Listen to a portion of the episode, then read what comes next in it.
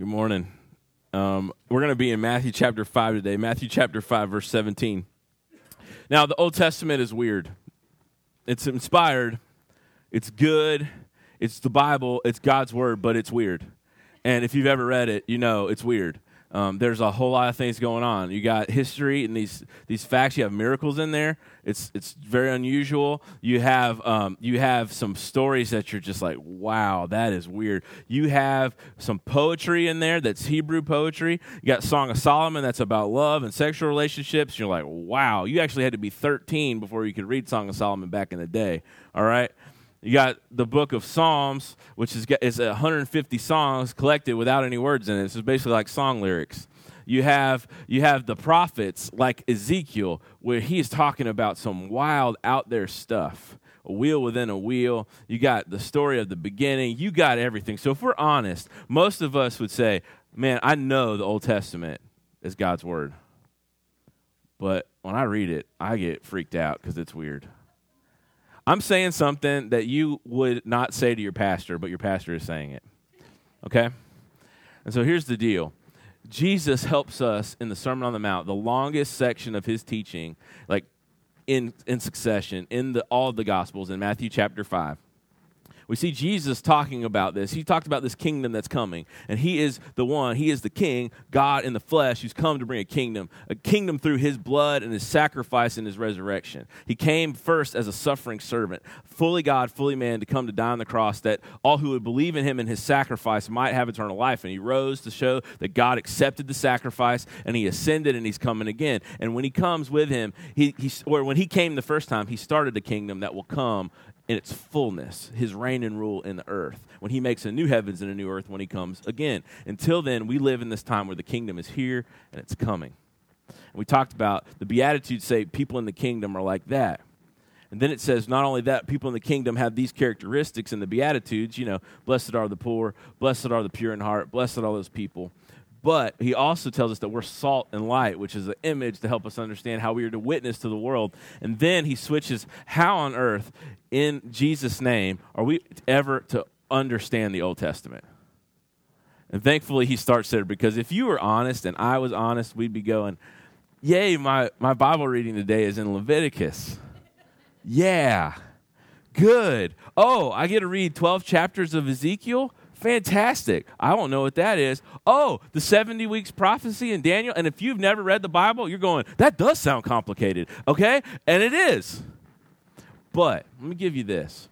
If you can understand that Jesus is the culmination and the center of the Bible, he's the key to making all the Old and the New Testament fit together. You can start to track with it a little bit. Jesus says exactly that in Matthew chapter five, verse seventeen. Verse seventeen, he says, do not think that I have come to abolish the law or the prophets. I have not come to abolish them, but to fulfill them. For truly I say to you, until heaven and earth pass away, not an iota, not a dot will pass from the law until it is all accomplished. Therefore, whoever relaxes one of the least of these commandments and teaches others to do the same will be called least in the kingdom of heaven. But whoever does them and teaches them will be called great in the kingdom of heaven. For I tell you, unless your righteousness exceeds that of the scribes and the Pharisees, you will never enter the kingdom of God. Now, I would like us to start with verse seventeen. I want you to get this. Jesus did not come to destroy or abolish the law. He came to accomplish it or fulfill it. Matt, where do you get that? Well, Jesus said it in verse seventeen. Do not think that I have come to abolish the law and the prophets. I have not come to abolish them, but to fulfill them. For truly I say to you, until heaven and earth pass away, not an iota, not a dot will pass from the law until it all until it is all accomplished. So Jesus, when he comes, there's there's a, this kind of movement in, amongst people, especially people who have a um, have a desire to reach people who have never been in the Bible before, to kind of unhitch the the New Testament from the Old Testament. And I tell you, that is dangerous, and it will lead to a big-time problem, because the Old Testament is important. Jesus didn't come to destroy it. He came to fulfill it. And he actually says in verse eighteen that he has come, He said the, the law is of such nature that it won't pass away. Not one dot, one, one iota will go from it. Now, if you want to think about it this way, the, the languages that the Bible's written in, which is Greek and Hebrew, they have a lot of differences from our language, okay? Many similarities, but some differences. Now, in our language, we have letters like a lowercase I that has two parts, right? You got the the little stick at the bottom. I'm going to do my best to describe a letter to you, okay? I realize that might be difficult. There's a little stick at the bottom, and then what do you do? You dot the I, right? And if you've ever taken notes before or trying to write something down on a phone message, what is the thing you might leave off? A dot, an I. But can you still read the word? If I wrote the word sit, okay, and there was no dot on the I, would you be going, what word is this? No, you would say, oh, I got to add that. Have you ever been in a real hurry and not crossed the T? I have. And they can if you're if you write in cursive or however, it might look like an L, but you can pretty much figure it out from context. Well, that's not what I was talking about. Jesus says this, the law, he didn't come to destroy it in verse seventeen, but to fulfill it. And then he goes in verse eighteen and says, I'm going to tell you the absolute truth. I'm not I'm not kidding with you, I'm not joking. I say to you, until heaven and earth pass away, until there's a new heavens and a new earth, until this time is gone, he says, not an iota, which would have had, an iota is kind of like a Greek I, if you will. That's my best, the best way I can describe it. And it has a little, not a dot, but it has a little thing over it. So not a little tiny, little tiny letter or little tiny dot of an I will pass away. And then he goes and says, or a dot in some of the languages. In fact, if you go in the Hebrew language, there is a letter that is basically an apostrophe. It's called a yod, okay? And it actually is a letter that is just an apostrophe. Aren't you thankful you don't have to read that language, okay? All right, thankful we have a translation of the Bible, so we don't have to see that because that one letter is that. He says, not even the smallest parts of the language will pass away from God's word until, look in verse eighteen, until... it will not pass away until the law is accomplished. So I want you to get this really quick and hear this. Jesus is saying, he, when his ministry does not get rid of the Old Testament, it accomplishes the Old Testament. It fulfills the Old Testament. The word fulfill is the idea of filling to the brim. The other day I was at the gas station. You ever been to the gas station? I'm sure you have. So I was at the gas station, and now I've got this thing where um, I'm afraid that um, I don't put my card in the slot anymore because I've been like, I'm really worried about somebody stealing my credit card number. And I'm always like, every time I pull up, I'm like, that could be a shady dude trying to steal my steal my credit card number. So I go inside and I purchase it that way. So I'll go I'll go inside and I get the gas. And usually when I go in there, I make a um, one of those uh, impulse buys. Like, oh yeah, I need sour gum. I never eat. It just stays in my car. So I'm there and I and I get the twenty dollars of gas and I go and yesterday, I'm trying to get the gas pump in my car, and it doesn't look like it's fitting. I mean, it sort of does. It was not diesel. I know what you're, I know you're thinking, what a moron he is. He's trying to put diesel in his car. I did not put diesel in my car. I drove here today. But I was just, I, I put it in there, and I'm like, in, in all hopes that as I'm pumping the gas, it's not going to shoot out at me. But inevitably, if you've ever been to a pump that was broken or your car's broken, if you've ever been in that situation where somebody is just shooting gas out of their car because it's overflowing and it's it's overflowing. You ever seen that before? Yes, you have. And you're like, when this happened, and you're like, to other people, you're like, thank God that's not me. When it happens to you, it's like, it's this pump's fault. It's not mine, right? The idea of fulfilling to complete is that it it is overflowing. So Jesus comes and he completes it. He fills the tank up. The Old Testament, what it was getting at, is fulfilled in Jesus. And he is the point, and he helps us understand the rest of it. Now, when he says in verse seventeen, when Jesus says, do not think that I have come to abolish the law or the prophets, he is saying something that we might miss, but his hearers would not. The law and the prophets would constitute basically him saying the whole Old Testament. The law, or the Torah is what it was called in, in the Jewish Jewish uh, world, is, or nowadays we can call it the Pentateuch, which means the first five books of the Bible. Genesis, Exodus, Leviticus, Numbers, and Deuteronomy. Good. I, I I was hoping I wouldn't blank on that for just a minute. Like, good job. We're going to listen to that guy. He can't get the first five right. First five books of the Bible, the Torah. That was a slow trickle. um, first five books of the Bible. And the prophets talk about all of the other books. And included in that is the historical books, which we got Joshua, Judges, first and second Kings, first and second Samuel, uh, first and second Chronicles, and others, okay?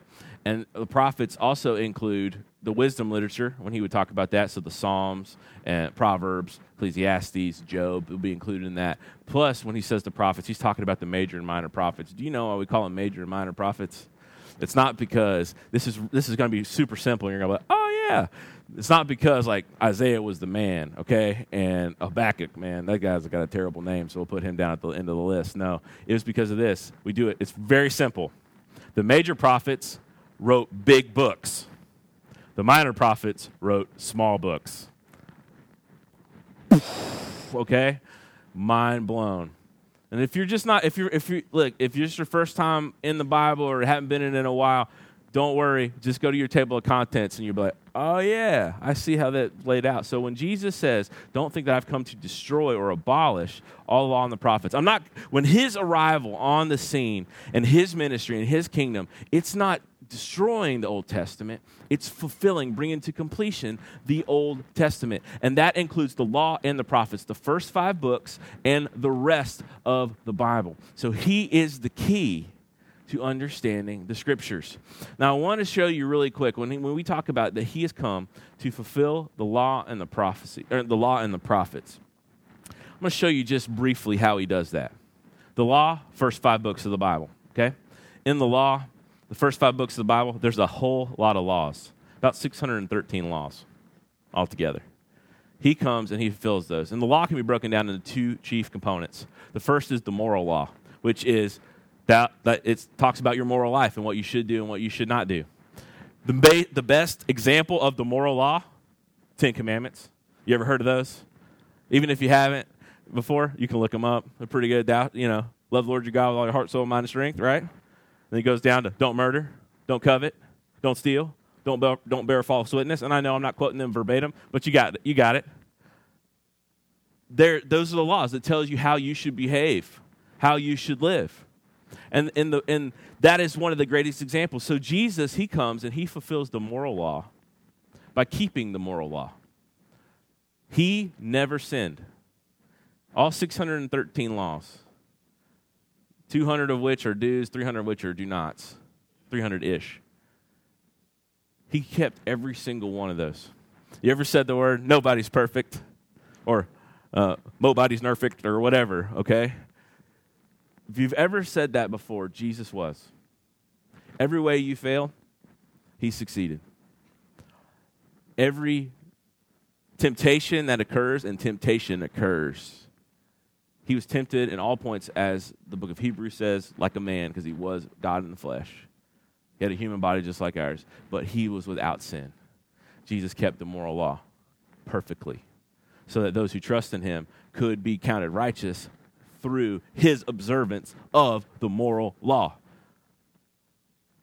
And man, that's pretty impressive.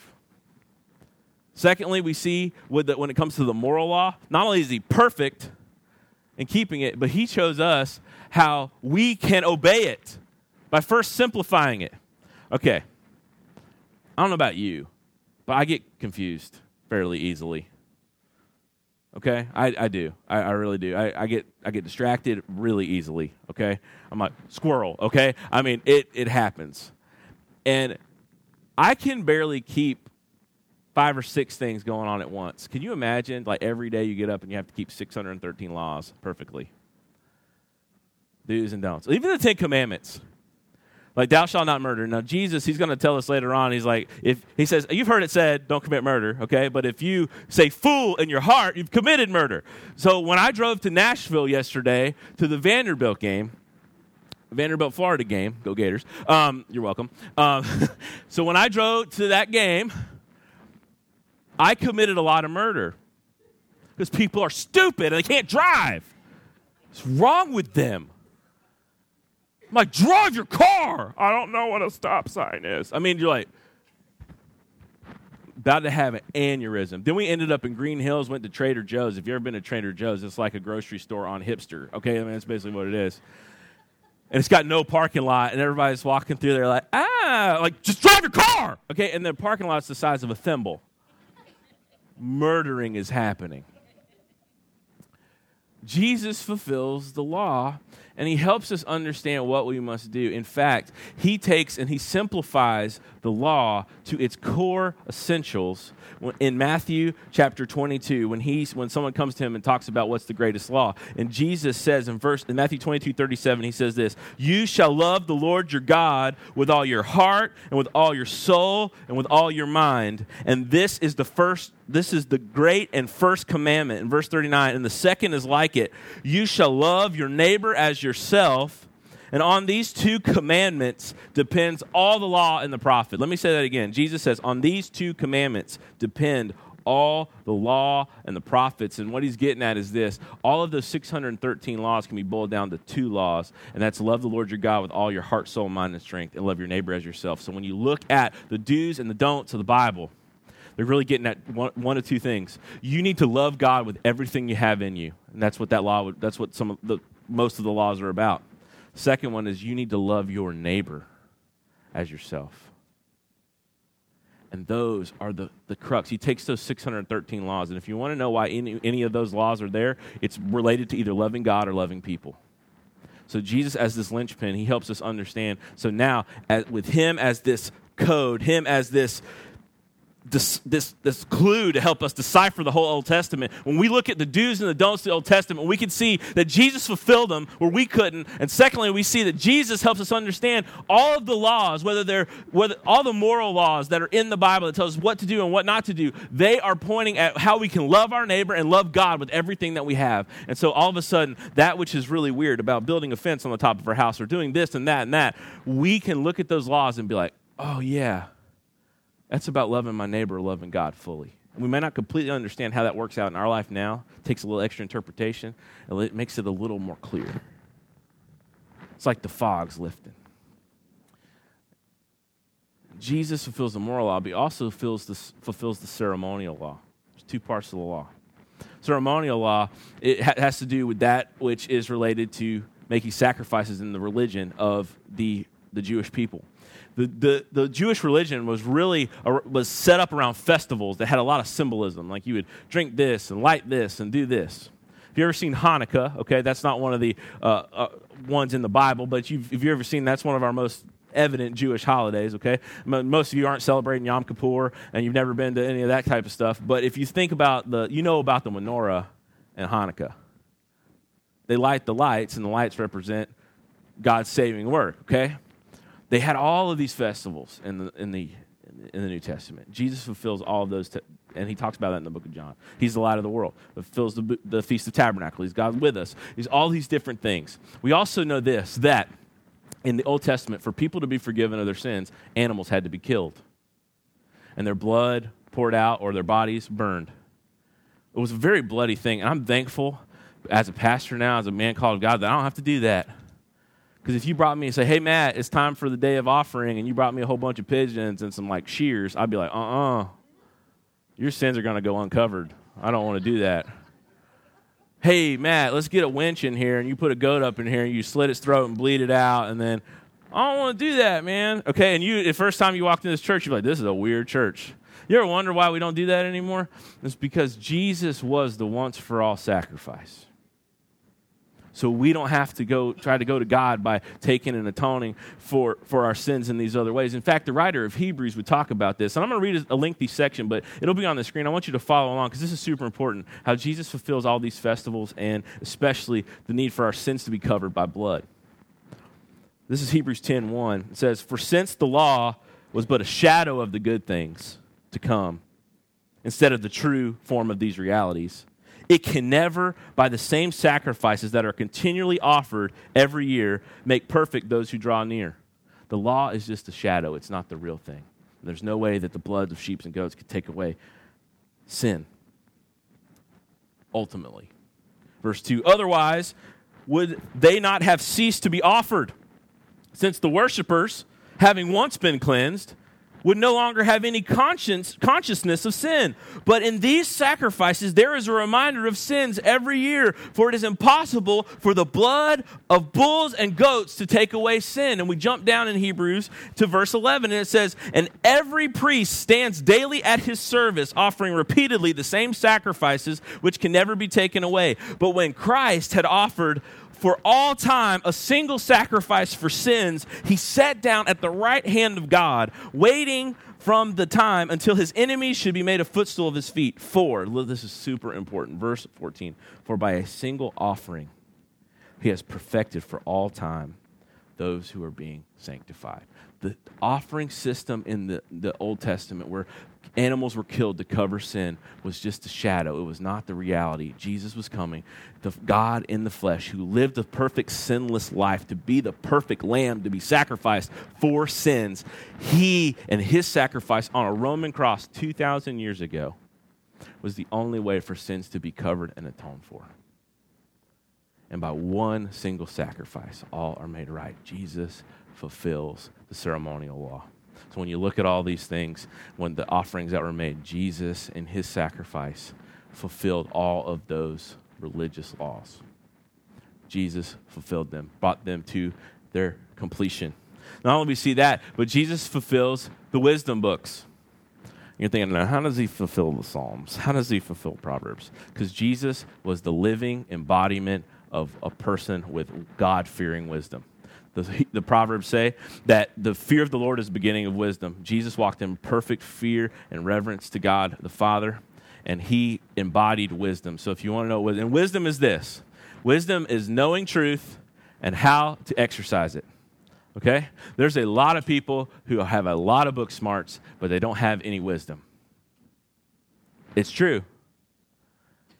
Go to some of their houses. I had a professor in college at the University of Florida who was an entomology professor, okay? That's bugs. And he decided he thought pesticides were the worst thing in the world, and I'm not here to debate our, our pesticides. Some of you are thinking, amen, okay? Some of you are like, bring the poison in my house as long as the, the things are gone. I'm not here to debate that, but what I am here to tell you is this. This man decided they were bad, real bad. And he said, here's my solution. I'm going to take banana spiders, and I'm going to breed them. If you've ever seen a banana spider in Florida, they're about the size of your hand, and they're black and yellow. And he decided that this would be better than putting an exterminator loose in his house for bugs. He was going to breed and let loose banana spiders all over his home. And, every, and he's saying this like it's perfectly a normal like jump. I have bugs. I don't like poison. Spiders! Arachnids, great, we'll let them loose all over the house. That man was incredibly intelligent, but really not wise. You got arachnophobia going on instead of roaches. I don't know. I don't want either, all right? Bring the poison to my house. That seems silly.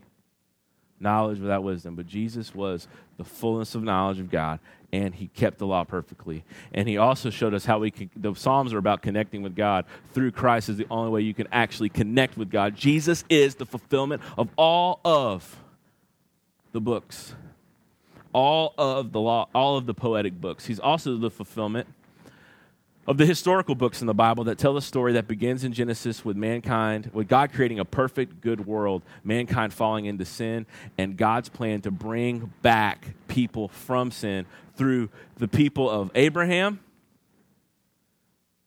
all the way to the people of Israel, and culminating in Jesus. He fulfills that. The whole storyline leads to Jesus coming on the scene. He fulfills the prophets in two ways. He fulfills the prophets, which is all the rest of the Bible. In fact, if you're keeping count, that's the whole Bible. In fact, the law of the prophets, the whole thing, the whole Old Testament, Jesus fulfills it. He fulfills the prophets by this. Many of the prophecies in the prophets, Isaiah, point to him. Like Isaiah, we have that suffering servant who was pierced for transgressions and crushed for our iniquities. The chastisement that brought us peace was upon him. That's pointing to Jesus and his death on the cross. Isaiah fifty-three. He fulfilled that. God called it. Jesus made it happen. You can't, we can't predict anything. We can't predict the weather. We can't predict anything. But thousands of years or hundreds of years before Jesus comes on the scene, Isaiah said, this is going to happen. And guess what happens? Jesus is crucified. fulfills the prophecy. He is the fulfillment. He brings it to completion. What God said through these Old Testament prophets come to be in Jesus. Also this, the people of Israel always sin. There's this cycle of their life. And you might feel like, hey, when, they, when they're telling those stories, it's like me. They're in trouble. They're in sin. Their life falls apart. What happens? They call out to God. God is compassionate and loving, and he listens to them. And what does he do? He saves them, right? And he and he brings them out of that. And they rejoice, and they praise God. And they're like, oh, yes, thank you, Jesus. Okay, or not Jesus yet. Thank you, God the Father. They, they don't know it's Jesus yet. He's coming. Thank you, God. They get real, they get real spiritual. And then you know what happens? They forget about God's deliverance, and they're like, you know, I think I'm going to sin some more. And they sin, and you know what happens with sin? Their life deteriorates and comes down to the bottom, and they're at the, the lowest point. They're like, God, help me! And it's like this cycle again and again. And the ultimate culmination of that cycle is seen in the in the prophets when Jerusalem, the, te- the city of God, is destroyed. But he's saying, look, this destruction won't be the end. I'm going to bring one who's going to save you thoroughly and put your law not on tablets but on your heart. And you know who that one was? The Messiah, Jesus. You know, Christ isn't his last name. He's not Mister Christ. Uh, Christ is a title, meaning Messiah, meaning the one prophesied to come. Jesus is, fulfills the entire. He did not come to abolish it, but he is the fullness of the Old Testament. Knowing that, knowing that, Jesus is the key to properly understanding the entire Bible, especially the Old Testament. He's the key. If you want to understand how to understand it, you look to Jesus. Now, one of my favorite movies is Apollo thirteen. You ever seen Apollo thirteen? If you haven't, it's about a failed Apollo mission to land on the moon. Tom Hanks is in it. Ron Howard directed it. Fantastic movie. But there's a scene in the movie in which their guidance computers are out. Okay? Now, I need a G P S in downtown Nashville. But if I was flying around the moon coming to get back into Earth, I would definitely need a G P S, okay? And their di- guidance computers are gone. So you know what they had to do? They had to do a burn, which means they had to thrust, thrust the rockets that were on this. They're trying to get, the, the spacecraft is damaged. They can't land on the moon. They're coming back. They need to hit the atmosphere just right so they don't bounce off of it into endless space and then perish or come in too steep and burn up. So they had to get it just right. And so what they decided to do, NASA down in Houston said, um, we're going to need you to do a... Uh Um, uh, a controlled burn. And they're like, what? Yeah, we're going to need you to burn uh, the engines for a while. Uh, okay. And they're like, okay, can we can we uh, get the guidance computer out and do that? That's a negative, good buddy. And they're like, what? And then Jim Lovell, Lovett, or Lovell, I think is his name, who's the captain, he goes, how are we supposed to know where we're going when we're burning these engines? Um, you just need to keep the earth and the mirror. There's a triangular mirror. And the whole time, as soon as they kick these engines in, this is literal rocket science, too. I mean, literal rocket science. They're supposed to hold on to this damaged spacecraft and use the controls and the and the engines to burn it to, to keep the earth right in the window. They get it out of the window. They're going to go off into endless space. They come in too steep. They're going to burn up. It's a great scene. So they get down and they get ready. Boom, and they pull it open, and shh, the spacecraft is going everywhere. They have to go radio silent, and the, you just see the, the, the spacecraft going. You see that um, in this in the movie, you can see the the. The, the earth would be right there in the in the in the window, and then they turn this way, and they start fighting to get it back in the window, and they got to keep it right there in the window. And finally, it's over. The burn is over. Good job up there. A way to not burn up and die. That. That's Jesus. He's the earth in the window. And if you're reading the Bible and you're reading it and it's wrestling you all over the place, like, what is this about? I don't get this. I don't understand that. For it to make sense, You have to keep Jesus in the window. He is the pinnacle. He is the fullness of understanding. If you want to understand the Scriptures, you have to understand it through the prism of Jesus. He must be in the window at all times. Now, Jesus tells us that, and then he gets to, he's going to transition here, if you will, in verse nineteen and twenty. He says, therefore, because he doesn't come to abolish the law, but he is the fulfillment of the law, it says, not a little, not even a little letter of the law will pass away until it's accomplished. Then he says in verse nineteen, J- Jesus says, therefore, because the law won't ever go away, and it speaks of me, and it's God's word, and it will not ever go away, but I'm going to accomplish it. Verse nineteen says, therefore, whoever relaxes one of the least of these commandments and teaches others to do the same will be called least in the kingdom of heaven. But whoever does them and teaches them will be called great in the kingdom of heaven.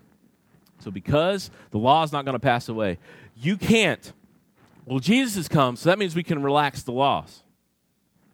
No, you have to find how they're fulfilled, or you have to understand them through Jesus.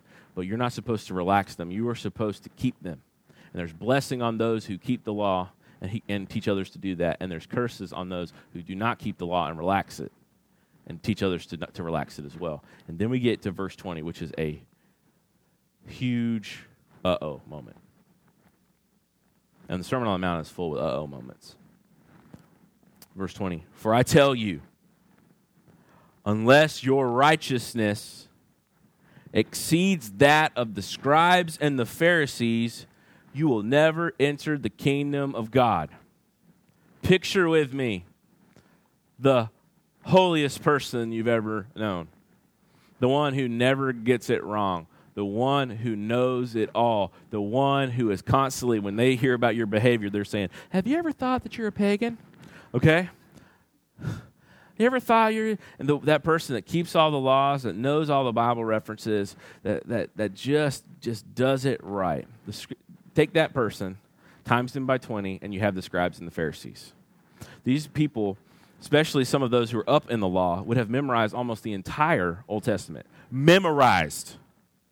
Not just bits and pieces, the whole thing. They would know it all, and they excelled at it.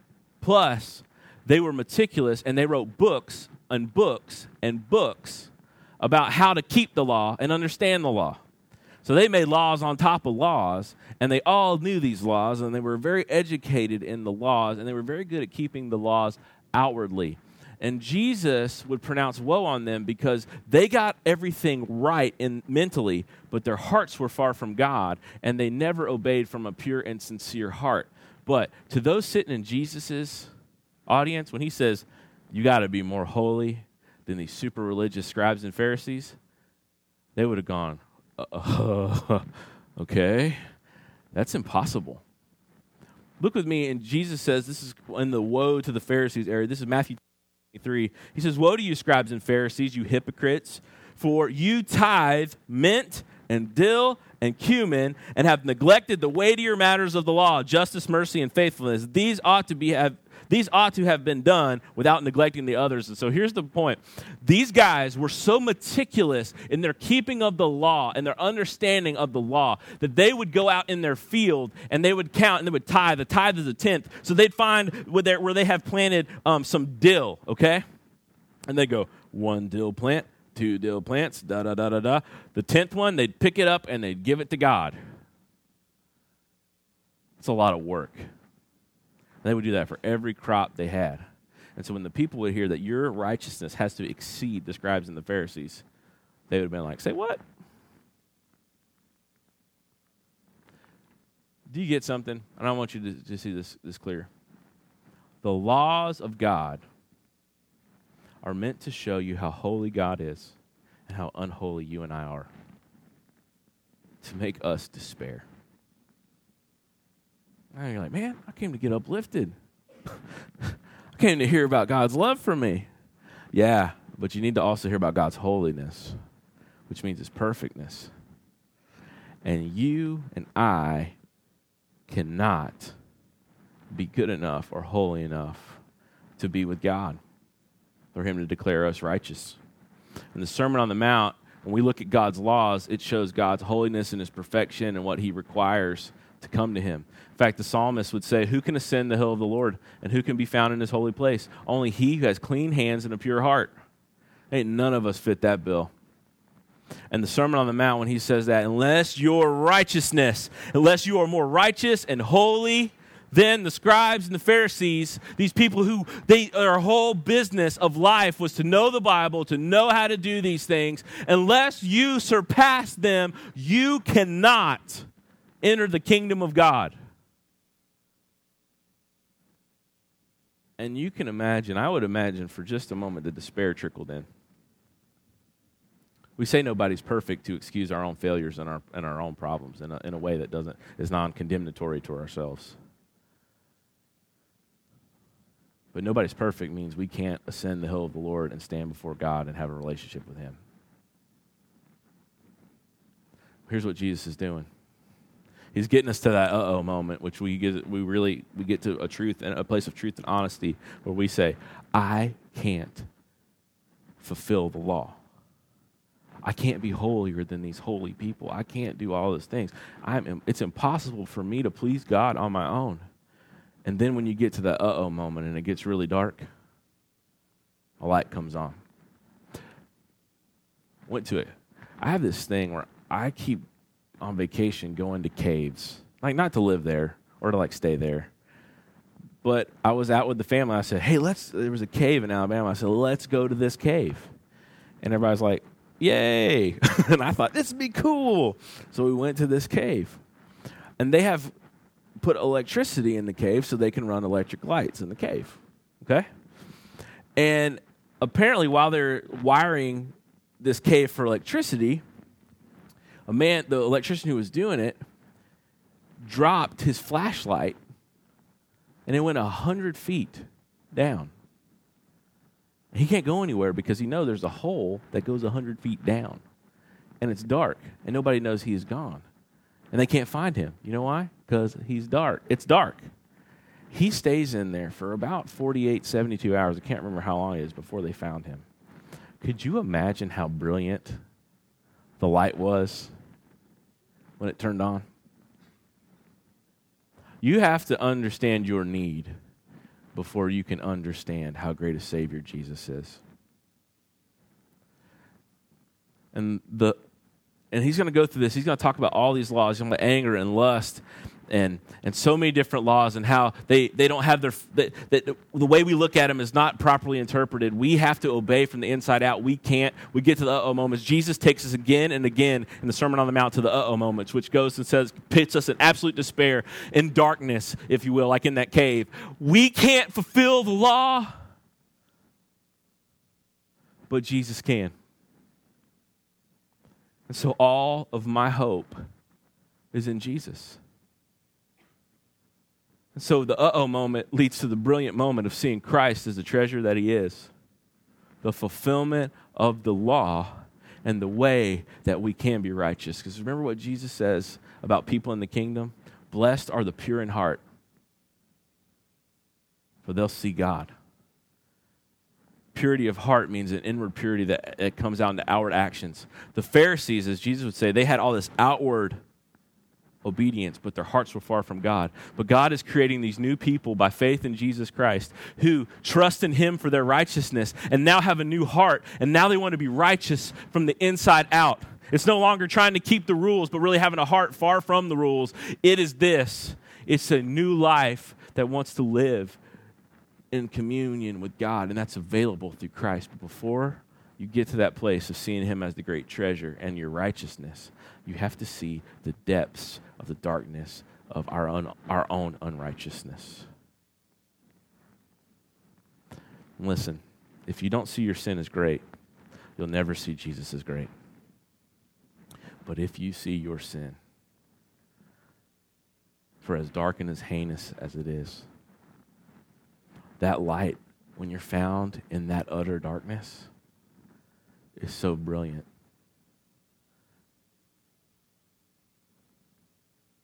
Jesus fulfills the whole law. He doesn't wipe it away. He doesn't reduce its. He doesn't reduce the standard. He's not giving participation trophies. But in our failure to keep it, He is our righteousness when we trust Him by faith. So here, I wanted to say a quick word to you. If you are not in Christ, I hope today that you would do two things. I hope God convicts you of your sin and shows you how heinous they are. And then I hope He shows you this, how great the, the payment for your sin was in Jesus. And if you will turn from your sins and trust in Him, you'll have eternal life. And you will go from darkness to light. And you will have now this ability that you never had before to obey. A new capacity. And if you're here today and you are in Christ, you know what? It is really easy to see, to go through the motions. Because life is fast and it's busy. And we have an enemy that wants us to wants to keep us from seeing Jesus for all who He is, as brilliantly and as wonderful as He is. And today is a moment for us, as we're going to take communion in a minute, to just think about the perfect God, the perfect Son of God, shedding His blood, and His body broken, that we might have eternal life, and treasure that today. Treasure that. And we're going to invite our communion team forward. And as the communion team comes forward, um, if you're a believer in Jesus Christ, we invite you to take communion. Um, we, as if in case many of you, uh, in case you don't know, we put the juice in the cracker. There's two cups together. Just pull those apart. And in a few minutes after everyone's served, um, we'll be glad uh, to take the supper together, remembering Christ's sacrifice. So until then, take just a few moments and prepare your heart to take communion.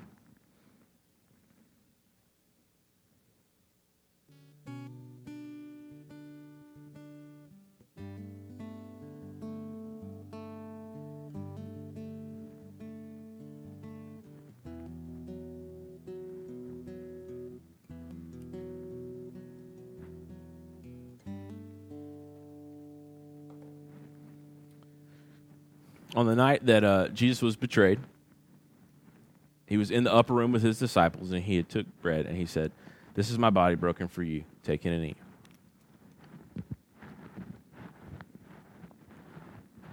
In like manner, He took the cup after supper and said, "This is my body, or this is my blood poured out for you. Take it and drink." As often as we do this, we proclaim the Lord's death until He comes. If you would, let's stand. We'll be dismissed with this. You are the salt of the earth, but if salt had lost its taste, how shall it be restored? Go, you are salt in this world. Walk in that truth. God bless you. You're dismissed.